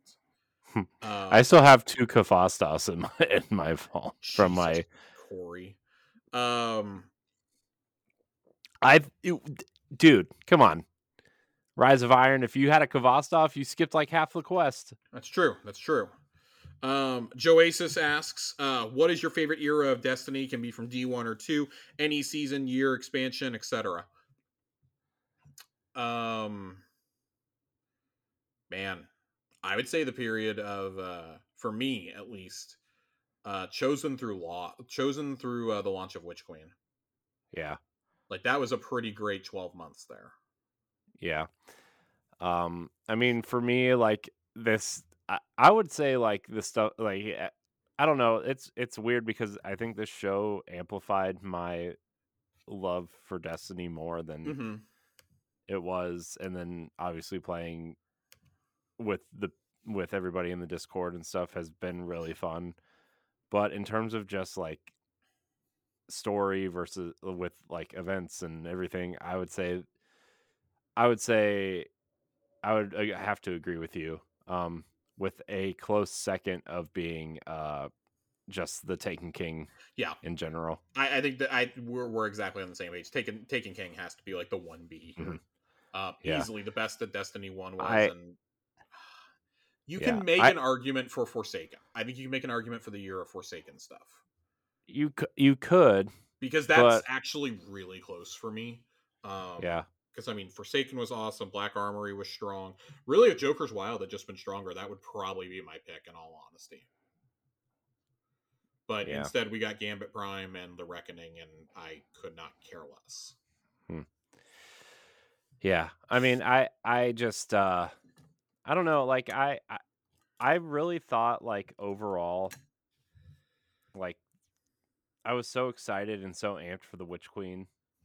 Yeah. And like as much as I enjoyed playing the campaign and and everything, like I don't know, I kind of feel like this it fizzled out and I don't know like I just don't know if because like I was excited for Beyond Light, but I knew it was going to be like it's probably going to be a smaller kind of thing ramping up to the witch queen and then into lightfall right and i Yeah. thought i thought the witch queen was going to be a little bit more epic in scale you know um i mean i don't know when when they say savathun's coming you think like oh man this there's something going to be here like like the size of oryx or something and then for her just to end up being just relegated to a campaign boss, right? Like that just kind of I don't know.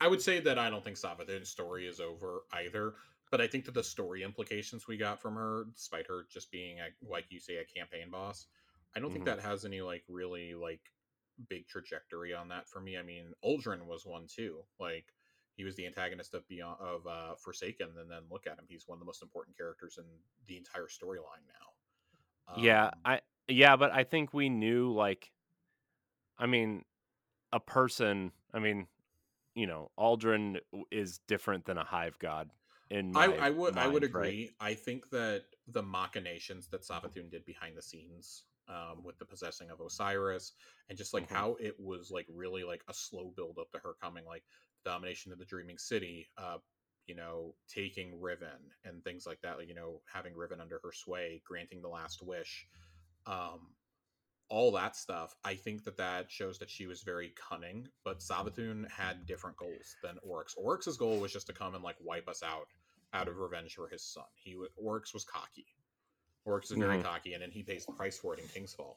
Um, I think with Savathun, it was different because she she used us. That was part of her her and her wizard and Immaru's plot was to use us to restore her memory so she would know who she was again and she wanted to lock the traveler away to save the traveler like she has, she has different goals than oryx did or than other villains have and i think that makes her even though she's just a campaign boss i think that makes her storyline the most intriguing i mean she has one of the best scenes in the entire series when she dies in front of the traveler Mhm.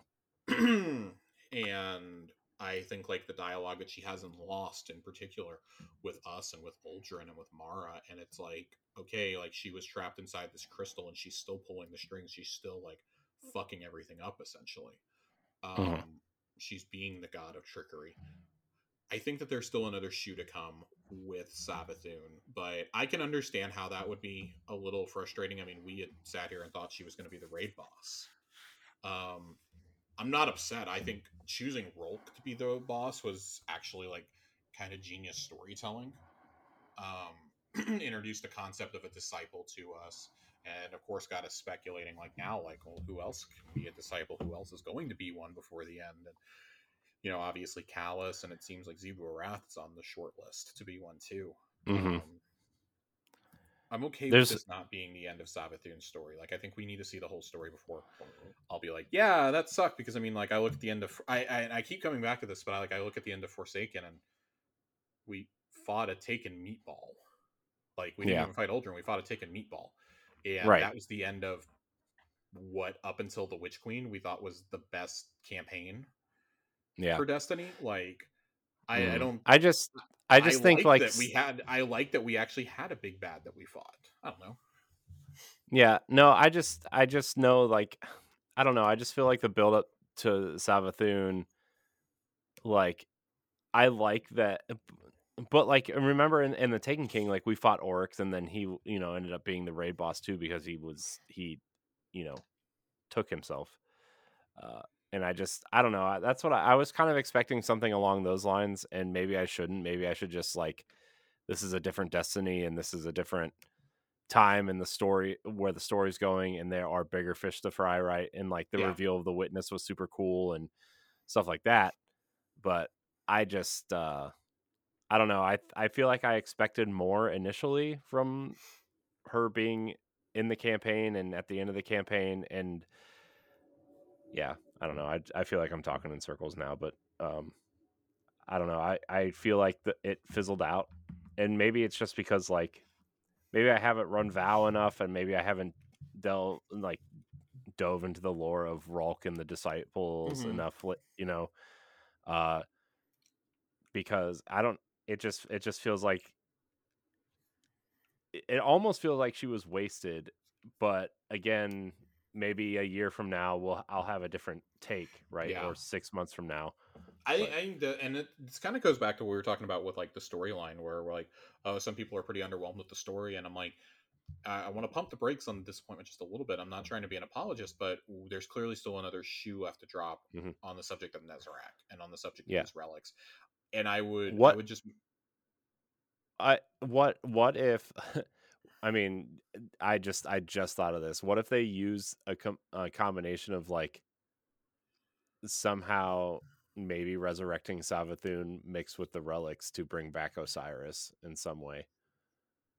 I don't know. I mean, like, I think that the relics were pretty tied to like both of them to begin with. Yeah. Um, I mean, it's pretty clear that's why the Lucent Hive wants Mhm. them, and obviously, like we're we're getting them to try and keep them out of everybody else's hands, but Mithrax is going to figure out how to harness them. Um, Mm-hmm. Yeah. probably with Eris, you know, Eris and Elsie's help and whatnot. Um, Yeah. so, so, I mean, I just I and I'm I'm I actually am really enjoying the story part of things. I think Mhm. I think in terms of just like a gameplay type thing tied to Savathun is what I was expecting more for. But I actually I like the story. I like where the story is. I like where it's going. I think we're in a great spot. But Yeah. that's all. All right. We have two more questions to get through. Um, KK writes in and asks uh, Now that we've seen the mech armor, what would you pick as a Halloween themed armor set for each class? Doesn't have to be movie specific. Literally anything you think would look good on a Hunter, Titan, and Warlock. Hmm. Man. What would look good? I mean, I know they already did it for Warlocks, but I think a vampire set on Hunters would look really cool. Yeah. Um, do a, uh, I don't like them, but do a hoodless cape Mhm. uh, or hoodless cloak and make it like a vampire cloak. Um, Yeah. make it like really campy, like Bela Lugosi style. Um, like that could be really cool. Um, for a Titan, I mean, like God, Gundam was kind of the dream, right? Um, I would say like a gladiator themed set, like a Roman gladiator set inspired set almost. Yeah, I think that would be cool because I mean, a lot of the, I mean, some of the Titan stuff is already kind of themed that way, right? Like with yeah, uh, yeah, yeah. Eternal Warrior, and obviously Saint 14's helmet is clearly inspired by that. I think for Um, warlocks are a little. I mean, warlocks. I want like a full on like mage get up with like the pointy hat and everything. Um, I just want to take it like full Gandalf the Grey. Yeah, I think I think some sort of high fantasy set would be cool. Like Yeah. really lean into that, especially I, mean, I especially would say the you, I would say you could do that for all three. I think that would be. Really, Yeah. I think that could be really cool. Like you could do like almost like a Game of Thrones inspired set for all 3 Mhm. Yeah, Um, think that could be really really awesome. yeah, that'd be super cool. But then you could also go the other way and do like some super sci-fi set too. I'd like cool. a Daft Punk inspired hunter set. Yeah. By the way, Titans have that Daft Punk helmet for Helm of Inmost Light. I know. I Or, have. no, I have the ins- ornament for insurmountable. it. So Insurmountable Insurmountable- Skullfort. and- Sorry, yep. guys. our final question corey you and i did this exercise back on an old old episode of arsenal x a couple of years ago We're gonna fly through this real quickly though, as quickly as we can. The top five, and this is from Zao Ambrosia. The top five best fast food French fries. Oh man, top five fast food French fries. Okay, so Chick Fil A waffle fries. Yes, that's on my Um, list. yeah, I'm a I'm a big fan of of Wendy's fries. I got to be in the right mood. I mean, they're not like my first choice, but they No, are definitely not. curly fries from Arby's. I would probably have them on my list. Um, the nacho fries from Taco Bell. I do like the nacho fries. Yeah, I I could do without the cheese, but I do like the fries. Um, man, a fifth a fifth fry. I mean, I guess I mean I, I guess like McDonald's would kind of just be like default there, but like I haven't eaten at Mm. McDonald's in probably like I don't know forever. Um, am I missing one? Am I am I missing? Yeah, you, you need one more. You need one more. Oh God, um, man, I I mean, I guess I guess McDonald's fries. Uh, let's see, Chick Fil A, So you've got Chick, you've got Chick Fil A, Wendy's, Wendy's, McDonald's. McDonald's, the wa- uh, Nacho uh, fries. curl- nacho fries, and the curly fries from Arby's. All right. Uh, I'm gonna go Chick Fil A waffle fries. Mm, so I'm gonna good. go in terms of like shoestring, which are like the McDonald's style. I'm gonna go Whataburger here. Hmm. Go with Whataburger fries. Um, this is this is like a deep cut if you live in the South or something. Well, I guess like Whataburger kind of is, but much less than well known chain. Uh, I'm gonna go Chicken Express. Those are uh, man, that's like the perfect like size to like potato ratio for a fry. I don't. feel I've never even heard of Chicken Express. because it's only in the South. Corey is a fried chicken joint Hmm. and it's Mm. fantastic. It's terrible for me, and I will probably die an early death, but it's so good. Um, so I've got those three. I would say I would probably put Arby's curly fries on there. They they like have to come out fresh, or they're going to be really bad. Uh, For my fifth one, this is kind of a toss up for me. Um, I would either go uh the crinkle cut fries from Raising Canes.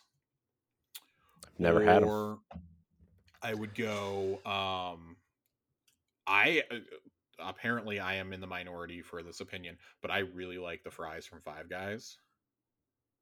I've never been to Five Guys either, so I don't. I would I don't- probably would go, man, with the Canes. I got to go with Canes. I got Canes. Canes crinkle cuts.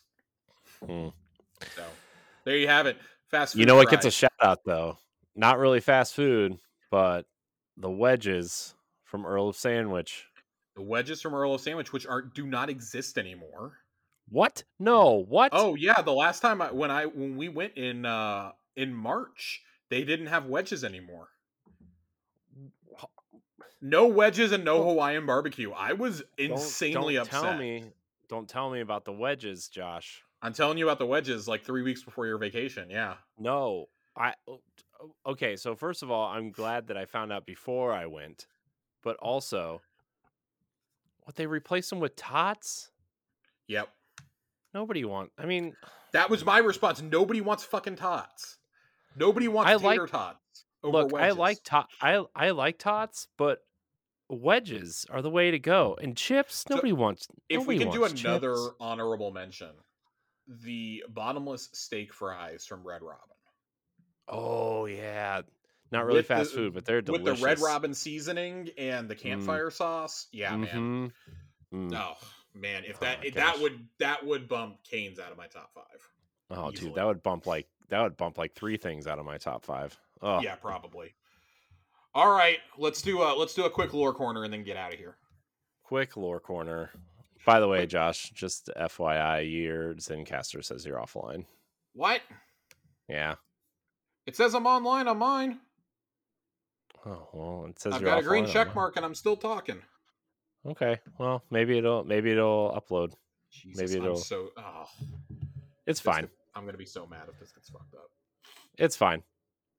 We'll re-record tomorrow if we have to. This one. Um, because God knows It's fine. Cut out. Um. da, da, da. All right. So this is from the uh, this is from the class item this season. Uh, Catch Killers Bond. Uh, what makes a house? Is a good question and one that not many Eliksni do not think on often enough. For humans, a house is a place, but for Eliksni, a house is a family. It has a culture, a philosophy of living, shared by all. That is why House Light survived, even when we fled Europa, even after the ship stealer took all we had. We were not bound by place or possessions, but as family. Cryptarch Matsuo asked me why the old crews are not considered houses.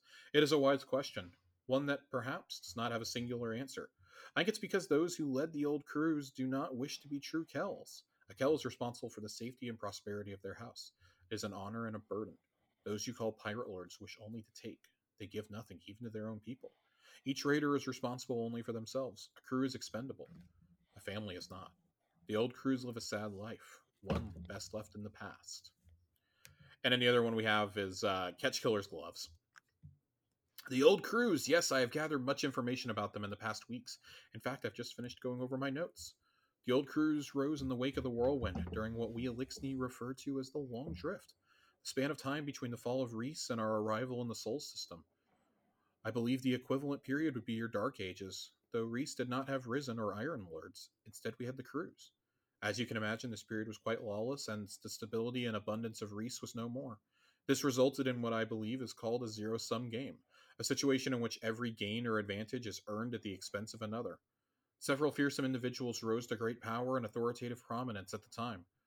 The Eliksni word for them translates to catch killer, meaning one who boards and wrests control of enemy ships. These catch killers commanded great fleets and raided upon many supply routes, procuring objects of historic or intrinsic value along the way. It is exciting to wonder what treasures they accumulated beyond those which we've recovered already. Many crews were abolished or disbanded over that time, but those that survived did through so did so through great hardship. They are formidable indeed, but then so is the Vanguard and its guardians. Thank you for asking about my research into the old crews and their significance. It's always a pleasure to talk about it. After all, what use is knowledge if it is not shared? So uh, I like these because the first one pretty clearly feels like it's from Mithrax. The second one definitely is from Eido.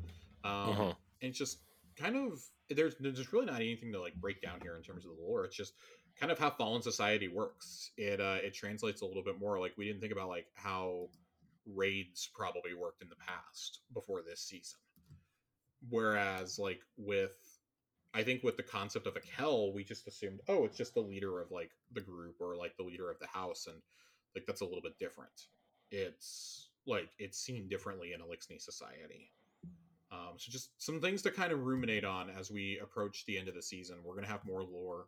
Um, I want to do some of the the more recent ones that we've had dropped. That you know we're gonna circle back with these um, as more of it gets uncovered in the API. Um, it is in game. I just don't have my game screen in front in this office. Um, so yeah, that's uh, that's a very very quick lore corner tonight, but just a peek into a Eliksni society that we're gonna keep looking into uh, over the next couple of weeks. Nice. I think it's fine for a quick lore corner. We had a ton of questions in a a, in a beefy TWAB, so questions and a beefy TWAB. Uh, we got to pick the winner of this week though for the nicknames. We do. we do. Corey, can you give me the nicknames one more time? Yes, here we go. Nicknames for Josh. We have the arc striding aristocrat, the guy who definitely had a week, Tom Cruise's wingman, the Vex Milk connoisseur, and the hater of all champions. I gotta go with the Vex Milk connoisseur. Ooh, twist, Twist. big twist, Big twist. Sorry to whoever put Tom Cruise's wingman, but Oh, uh. I got to go with the Vex Milk connoisseur. Oh man, let's see. The Vex Milk connoisseur is Sammy Gobo. Sammy Gobo. So Joasis and Sammy, we owe you guys silver for Halloween armor. Yes. Uh just uh, DM me on on Discord, let me know which platform you prefer and we'll we'll get it we'll get it handled. We'll, we'll get we'll get it to you. Stat. And as a reminder, now that those guys have won, uh, there are two weeks left uh, in our giveaway. Two weeks, two more weeks, Two weeks. Two more weeks. two weeks left to go. Um, of course, you guys can continue to write in uh, names if you want to, just for funsies, but uh, you you won't win. Sorry, Yeah. win more than once. Um, so keep getting those, keep getting those funny names in here. Um, the more outrageous, the better. Yes. Get give give us some crazy nicknames, guys. We we want With the crazy Funny. within reason, I should uh, I should be very clear here. yeah, nothing like uh, you know, Yeah, yeah. you, you I- guys, I you guys think- know what's acceptable and what I will and will not read out. So yeah. Join the Discord, uh find the contest rules there if you aren't in there already. Uh, also, hang out for a while, play with some people. It's a good time. it's a good time. Good time. Well, Josh, what do you say we get out of here? Let's get out of here. All right. I want to thank everybody for watching and or listening this episode of Tower Casuals. Follow us on Twitter and Instagram at Tower Casuals. Uh, join the Discord.